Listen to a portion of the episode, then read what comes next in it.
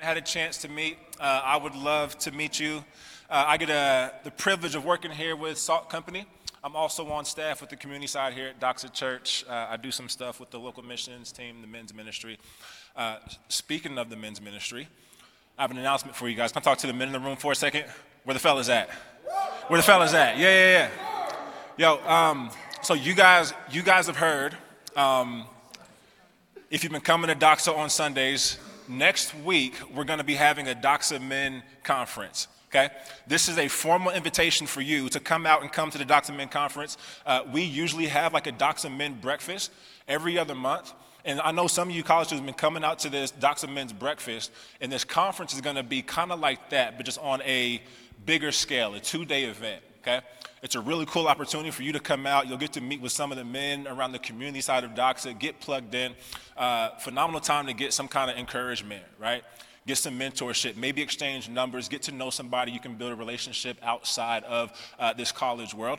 Um, we're going to be outside at the table right here. I have a computer, and if you haven't signed up and you want to get signed up, uh, you can meet me out there right after tonight, okay? Uh, here's also a thing we have a couple scholarships for Salt Company students. So if you want to come, the price is $25. You can pay that, but if you want to come and can't pay that 25, just come and see me, uh, and we can get you guys in there. Sound good? All right. So we're gonna we're gonna jump right in, man. So we're gonna be continuing our series in the book of James. Uh, we're gonna be in James chapter four. If you have your Bibles, you can go ahead and meet me there. Um, and I'm going to be coming in a couple verses into the text, starting in verse 4. Last week, Rudy finished up the end of chapter 3 and brought us into chapter 4 as well. And he took us into those first couple verses. And so I'm pretty much just going to be picking up where he left off. And as you get in there, I kind of want to remind you guys of something. I want to remind you guys why James is writing this book. See, he's writing to a group of Christians who are scattered throughout the Roman Empire. And he's addressing some pretty heavy concerns, as we've seen throughout the weeks. And basically, he's saying this He's saying, who you say you are and what you believe isn't matching up to what you're doing. He's saying there's something wrong because your faith doesn't match your life. See, up to this point, he's scratching his head, right? Like, like you, you say you believe in Christ, and yet you're showing partiality. He's saying you believe in Christ, and yet there's no real evidence in your life. He's saying you believe in Christ, but you have untamed tongues. You believe in Christ, but you're not acting in godly wisdom. So, this is what James has been saying thus far. When I was young, I used to love kung fu movies. Any kung fu fans in the building? Love kung fu movies, man. I like. I, I used to really get into it. I used to really enjoy the classics, right? Like uh, Revenge of the Dragon, right? The Ring of Death. Um, and those of y'all who know, like, there, there's this one film called The Last Dragon. I don't know if you know about that one, right? The mid '80s came out. I was really into it. Like, if you like hip hop and you like kung fu at the same time, this is like a, a phenomenal match between the two, right? If you can imagine that. But if you've ever seen an authentic kung fu movie, there's something that you recognize like right away, right? They're not in English and they're dubbed over, right? And you're looking at this movie and, and, and like it's, you're kind of taken aback, but you're intrigued by the action. But there's something you recognize when they begin to speak, the words aren't adding up. You know how it goes, right? They do a move, they say, hi y'all come pal, where you going? mouth still moving, right? Get over here. right? It's like, yo, that, i really want to continue watching this. I, I like what I see, but like, it's hard to watch because your words aren't really matching up with the movement. And if we think about it, it's a pretty long jump, but this is kind of the accusation that James is having against these people, isn't it? Like, if I can put it this way their audio really isn't matching up with their video. They're saying one thing, but their actions are doing a completely different thing. And this has been this penetrating theme in James. And in our text tonight, he's going to address this in a way that got the attention of the hearers at the time and should catch our attention here tonight. And that should have been enough time for y'all to get there to James chapter 4. I'm going to pick up right here in verse 4. And here's what it says You adulterous people, do you not know that friendship with the world is enmity with God? Therefore, whoever wishes to be a friend of the world makes himself an enemy with God. Okay, if you're not like offended at all, like you should probably head out the door after listening to that. Right? James opens up this text with some really strong language, and he starts this with, with you adulterous people. Now, I don't know about you, but that's not language that I, that I tend to use or want to use every day. But I think we have to understand this language of infidelity, right? Because it's often used when talking about our relationship with God.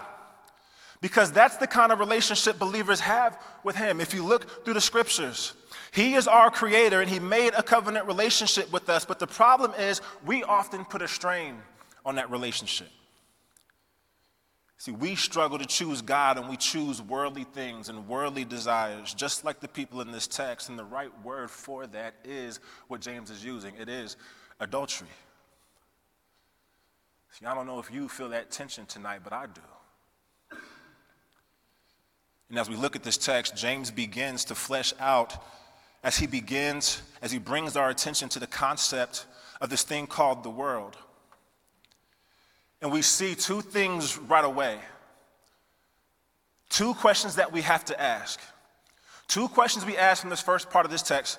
What does James mean by the world? And what does it mean to have friendship with it? So, first, what, is it, what does he mean by the world? See, we often think of the world as this place that's out there, that has this external reality, this external impact on us. Like for some of us, we can think of like going to the bar, right? That place out there that, that has this, this kind of atmosphere, right? That's the world. And the people that visit that, they're doing worldly things. Or we might be thinking about like a, a show, one of the trashy dating shows. I don't know, take your pick. Bachelor, I'm gonna choose that one, right? That's a worldly thing. People who watch that, they're doing worldly things, right? Depending on your conviction, right? These are the things that we look at and we think those are worldly. That is a worldly thing. But I think scripture shows us we should see the world in a different way. Where it's not this external thing out there, but it's this internal thing in here. See, I want to draw this line from where we're at in James right now back to the book of Genesis, all the way to the beginning. If you remember in chapters 1 and 2, God made creation and he called it good.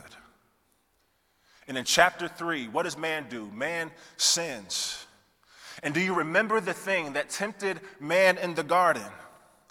It was a serpent with this prideful and wicked spirit and he offered power and pride and autonomy to man. You see, the thing the serpent did was appeal to man's worldly desire, and the thing that brought sin into the world was the fulfillment of that desire an internal desire for pride, and this internal desire for self, an internal desire to do not what God wanted to do, this internal desire to not even depend on God. See, the sin that Adam and Eve fell into put self over God, and it changed the world as they knew it. So, as a result, this desire was unleashed to get whatever we want, to think whatever we want, to see whatever we want, regardless of if it's right or if it's wrong. This is the world. And it's not something out there, but it's something internal. It's in you, and it's in me.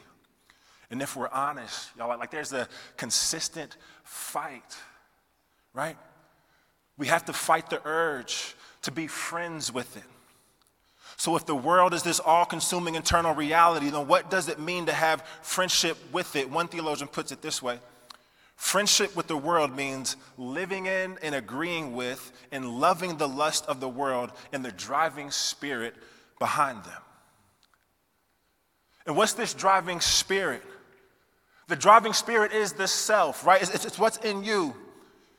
If you know psychology, Sigmund Freud calls this thing the ego. The Apostle Paul in Romans calls this the flesh. But whatever you want to call it, it's the thing inside of you that makes you radically preserve and prioritize the you. And being friends with it means this you love it, and you protect it, and you cherish it, and you submit to it at all costs. See, this is what it means to be worldly. And this is what it means to be a friend of the world. And James says that this is what makes us an enemy of God. In other words, God looks at us who are passionately rebellious, who are wildly selfish, and who are unbelievably prideful, and says, enemy. See, these are the fruits of worldliness, rebellion, selfishness, and pride. And the thing they all have in common is this worship of self. If you remember the last week, Rudy kind of touched on this a little bit back then too when he was talking about this idea of false wisdom. And he said this that false wisdom comes from the root of you having yourself at the center of your life. Y'all remember that? I love that. Well, I, I don't love that. It's the wrong way to put it. But I agree with that, right? Like, it's, it's true. But there's another framework that James gives us that is powered by this same thing, and it's this idea of worldliness. You see, worldliness and false wisdom are essentially about pride, and pride rears its ugly head every time you make everything in your life about you. And I know some of us in this room have come in here guarded. Like you've thrown up walls to defend yourself because of the pain and the pressure that you felt from the outside. And your response is to wall everything out and mask selfishness in this idea that we want to call self care. Now, don't hear me wrong, right? I think self care is important. I think we need some wisdom around it, but it is important, right? We do need to take our spiritual, emotional, mental, physical, and relational health seriously. But we need to be people of discernment and people of wisdom, lest we follow self care into the pit of self pride or self pity and find ourselves more and more worldly and even more and more alone. So, if worldliness is the sickness, then what's the cure? Here it is it's godliness. If worldliness is life with us at the center, then godliness is life with God at the center. See, worldliness leads to pride, but godliness leads to humility. And here's what we need to know there is this consistent pull for the throne of your heart. There's pride and there's humility. And the world wants to draw you in by cultivating worldly desires that lead to pride and cynicism. But what does God want to do? He wants to draw you in by cultivating kingdom desires that lead to humility, truth, and grace. Listen to how First John colors this in for us. In chapter 2, verses 15 through 17, John says this Do not love the world or anything in the world. If anyone loves the world, love for the Father is not in them. For everything in the world, the lust of the flesh, the lust of the eyes, and the pride of life comes not from the Father, but from the world. The world and its desires pass away. Take note, but whoever does the will of God lives forever. And I love that he says this right here. Because listen, we, we could be reading the book of James in isolation. and we would be like, dude, stop being such a killjoy, right? You ain't nothing but a little grouch. But if we look at what James is saying in light of John, right, James isn't saying these things to be mean, but he's saying it because he wants us to live. John is saying that the world will literally die, but God will live forever. See, our desires that pursue the kingdom of the world will lead us to death, but our desires that pursue the kingdoms of God will lead us to life. The world and its desires will pass away. That's the warning. So we have a choice to make. Every day, in every decision, in every conversation, when we face conflict, we have a choice to make. Are we going to choose to be a friend of the world, or are we going to choose to be a friend of God? See, maybe you hear that question and you're wrestling with anxiety because it brings you to realize like you've been operating in a worldly way.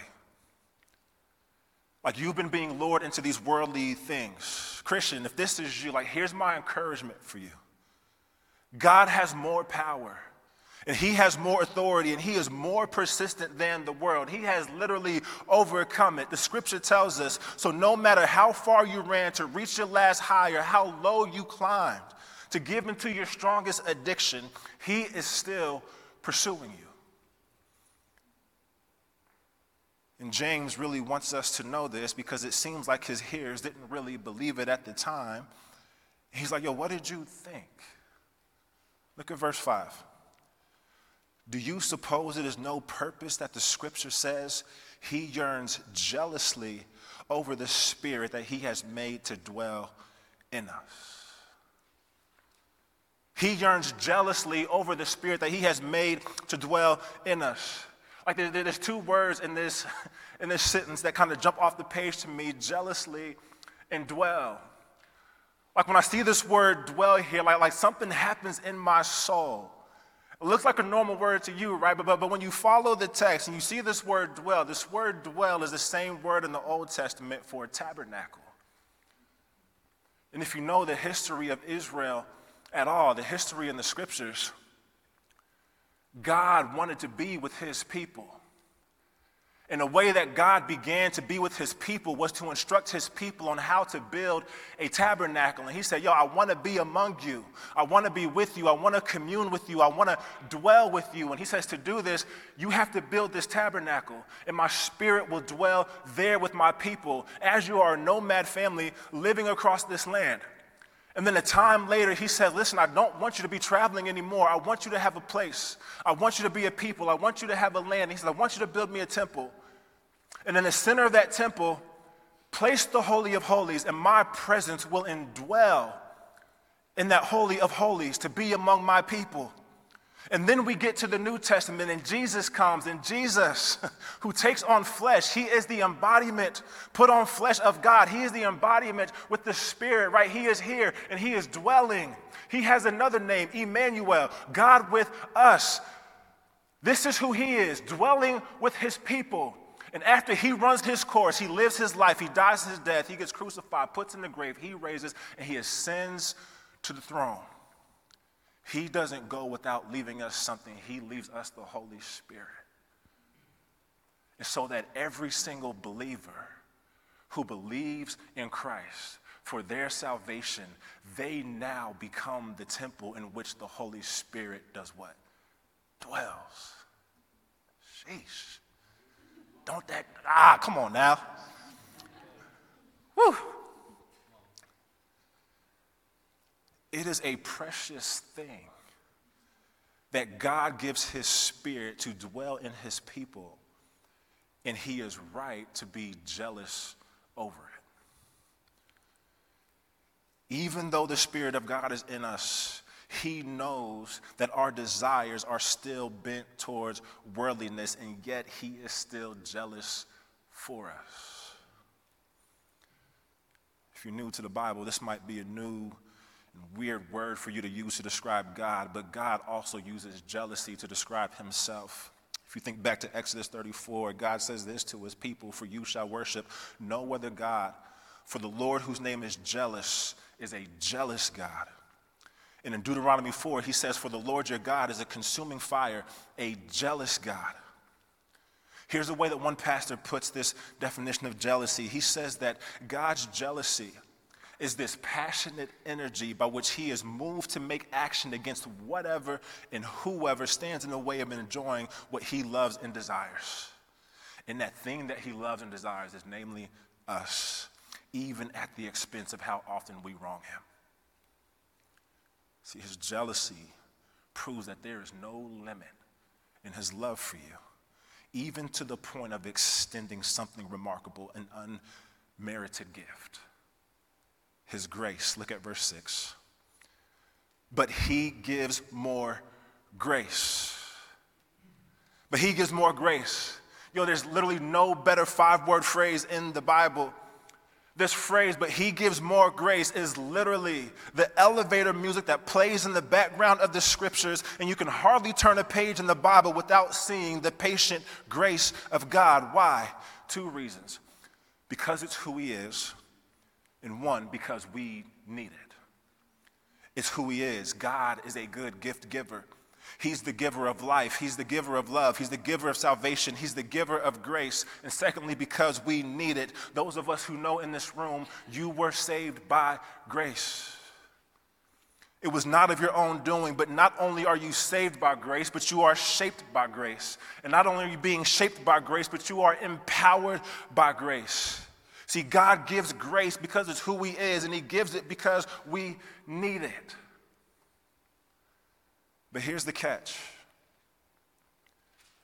you can't recognize grace if you're prideful. Look at the second part of verse 6. Yes, it says, but he gives more grace. Look at this. Therefore, it says, God opposes the proud, but gives grace to the humble. See, by definition, grace is opposed to pride. Like grace is a gift, and pride is the enemy of gifts. Like, have you ever thought about it like this before? Like, all of us have heard about the grace of God, but most of us think about it being extended toward us, but not so much about us receiving it. Like, literally, when was the last time you asked somebody, like, how are you receiving the grace of God today? Like, how have you been receiving the grace of God? It's an odd question because receiving God's grace implies that we're needy people. And for people who are prone to pride, it's hard to admit that we have a need. See, the other week, I have a story. My in laws came to watch my kids. my wife and I, we had to go out of town for a trip. And the house I live in, uh, it has a lot of trees, right? Ton of leaves.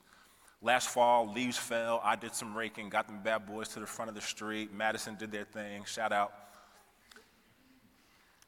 But then a little later in the fall, more leaves began to fall. And I didn't quite get out there in time, right? You, you kind of know how that goes, right? Like, like the snow came and it was like, ah, it just snowed a little bit. I could probably get some more leaves, but I'm not going to. And then more snow came and I was like, all right, I'm really out of commission now, you know?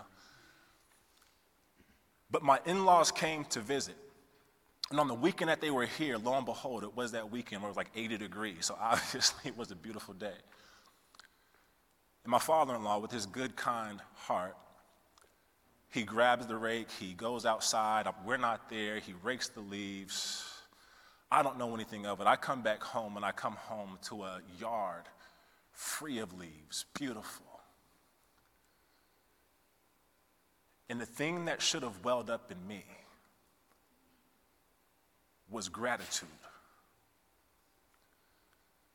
The thing that should have welled up in me was graciousness. But if I'm honest, you want to know the thing that welled up in me was? It was pride. Why did you touch my yard? Why did you, why did you rake my leaves? Pride taught me not to be gracious. Pride taught me not to write a thank you text message. Pride said, Oh, did you think I wasn't capable of getting my leaves raked? Pride taught me that. I couldn't even receive the good gift of a raked yard without pride in my reaction. And this often translates to how I view the gift of God's grace. And maybe this is your problem too. Right? If you're anything like me, maybe you have a hard time receiving grace because you're so full of pride that the hint of help makes you feel insecure and weak. Like that's me. And I hate to admit that. Like, I wish I could say I feel secure and I wish I could say I feel strong all the time, but most of the time, it's the Lord reminding me of my need for Him and my weakness. And I find myself needing the reminder that the Apostle Paul needed in Romans when God said, My grace is sufficient for you. You'll never believe God's grace is sufficient unless you believe you're sufficiently in need of God's grace. It's not that being humble earns his grace, but it's that being humble is the only way to receive his grace. And this is the paradox in the ways of Christ. Right, this was hard for the for uh, so hard to understand for James's audience, and it's hard for us to understand today. But I think there's this message that exudes from Christ that is echoed here in this text, and it's this the way up in the kingdom of God is down in the kingdom of the world. And Jesus had to remind his disciples of this. Do you remember, if you look back to the Gospels, Jesus had to say, tell, tell this to his disciples if you want to follow me, take up your cross. If you want to be great in the kingdom, then you have to serve. If you want to save your life, then lose it. If you want to live, you'll have to die. According to Jesus, in the kingdom of God, the way up is down. And I know it doesn't sound like it, but y'all, this is good news. Because God opposes the proud, but he gives grace to the humble. So, how do we pursue godly humility instead of worldly pride? I think the next several verses give us a blueprint for just that. And so, what I want to do is look at the next several verses, verses 7 through 12. And here's what I want to do I want to give us six ways that James says we can pursue godly humility. And the first one is this submit yourselves, therefore, to God. I want you to underline that word submit. This is a supercharged word in our culture, and I get that. We live in a world, in a fallen world, and we always have, where people misuse and abuse their authority. But let me remind you that you don't have to have that concern about God. God is a good God. He's worthy of your worship. He is worthy of your surrender. He is worthy of you submitting to Him. And we should submit to God. We should submit because He created us. We should submit because His rule is good for us. We should submit because it's necessary for salvation. And we should submit because it's the only way to have peace with God. Second one is this we should resist the devil and we should draw near to God when we resist the devil, he will flee from us. When we stand against the devil in his deception and his intimidation, he can't stay there. And when we draw near to God, when we draw into proximity with God, God promises to draw into proximity to us. And the third one is this we have to clean our hands and we have to desire purified hearts and we have to desire a renewed mind. You have to be convinced of your sin. You have to want to be clean of that. You have to desire a pure heart and a pure mind that is aligned with God's. And when you have a mind that's aligned with God's, you begin to desire the things that God desires. You begin to look at life and you say things are good that God calls good, and you begin to say things are evil that God calls evil. Fourth, James says, Be wretched and mourn and weep, and let your laughter be turned to mourning and your joy to gloom. You have to let your conviction of your sin turn to sorrow over your sin as you desire the cleansing from the cross. Fifth, to humble yourselves before the Lord. You have to humble yourselves before the Lord, and He will exalt you. This is a promise from God, but this is also an example from God. Because it was Jesus who modeled this very thing first. He modeled humility for us as he condescended to earth and he took on flesh. And Philippians 2 tells us that he didn't consider equality with God as something to be grasped, but he humbled himself to the form of man, even to the form of a servant, and he gave up his life as he hung on the cross and bled for our sins that he might redeem some. He humbled himself and let God exalt him. See, Jesus showed us that the way up in the kingdom of God is down in the kingdom of the world by example. And lastly, sixth, we seek humility by not speaking evil against one another. Let's look at verse 11. Do not speak evil against one another, brothers. The one who speaks against a brother or judges his brother speaks evil against the law and judges the law. But if you judge the law, you are not a doer of the law, but you are a judge. There is only one lawgiver and one judge, he who was able to save and to destroy. But who are you to judge your neighbor? Y'all, there's a lot I can say right here. But here's what I think James basically wants us to know that speaking evil against others is like being a judge of others. But it's clear in the text that we are not the judge. There is a lawgiver and there is a judge, and his name is Jesus, and he became humble so he didn't have to destroy you. So, why would you want to destroy someone else? Do you see the importance of humility? See, God opposes the proud and he gives grace to the humble, and the way up in the kingdom of God is down in the kingdom of the world. I'm about to close. Lucas, you can make your way up. And as we're closing, I have one final question for us. Where are you at?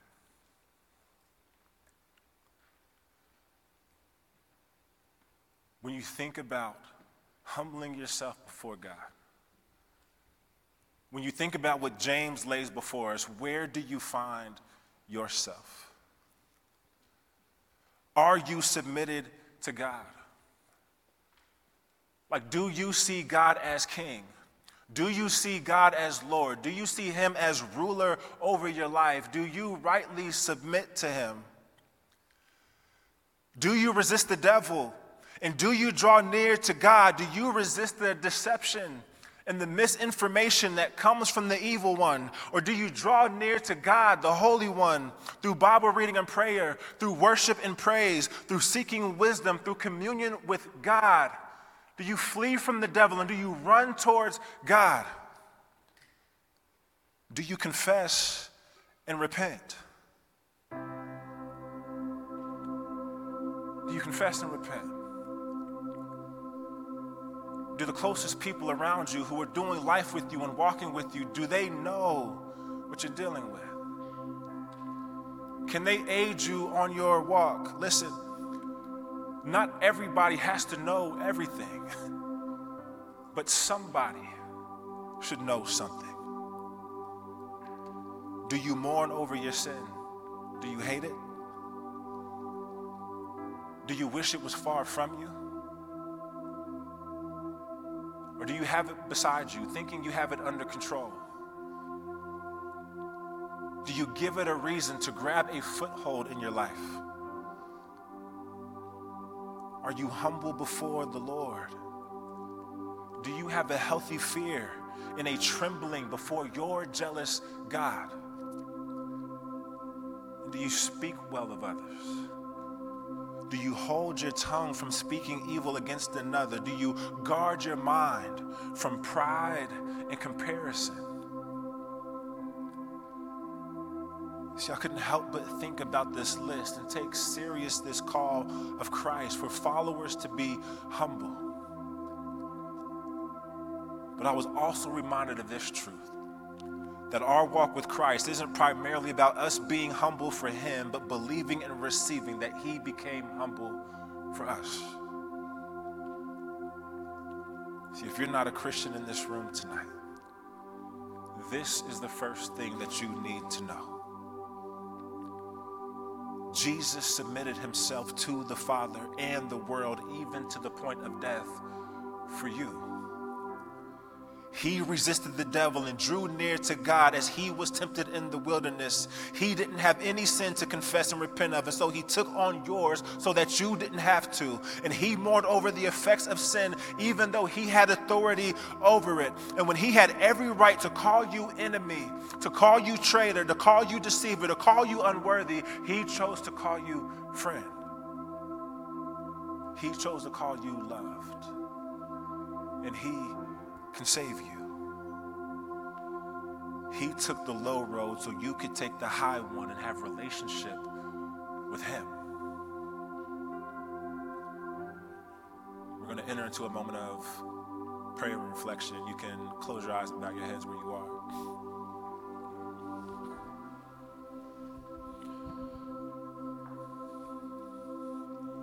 See, I don't know where everybody is in this room. But I do know this that every single heart in this place has a bent towards worldliness. So, Heavenly Father, I ask that your Spirit come on this place. And would you reveal to us? Would you open our eyes? Would you, would you let us know? Where we are choosing worldliness over godliness, will you show us where we have removed you from the throne and placed ourselves on the throne of our hearts? Would you show us where in our lives we are centering ourselves and decentralizing you? Would you show us this? Maybe as you sit there and think, this is a time where you reflect on your thoughts you have a moment to sit there silently with God and take that to Him. Or maybe this is a time where you choose to be bold and you take that to someone who loves you. And you receive the grace of God in a unique way where brother can love brother, where sister can love sister, and where you can walk in the light, where you can receive freedom from walking in worldliness. Heavenly Father, we are thankful.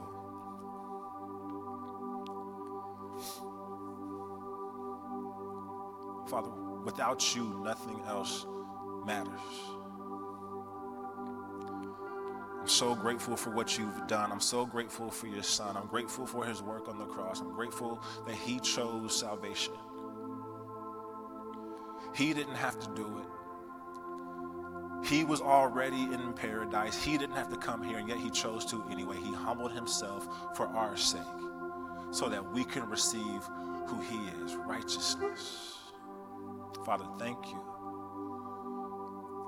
Would you humble us? Would you allow us to receive your grace so that we can also receive the same thing? Father, it's in your name that we pray. We know that you can do it. Amen.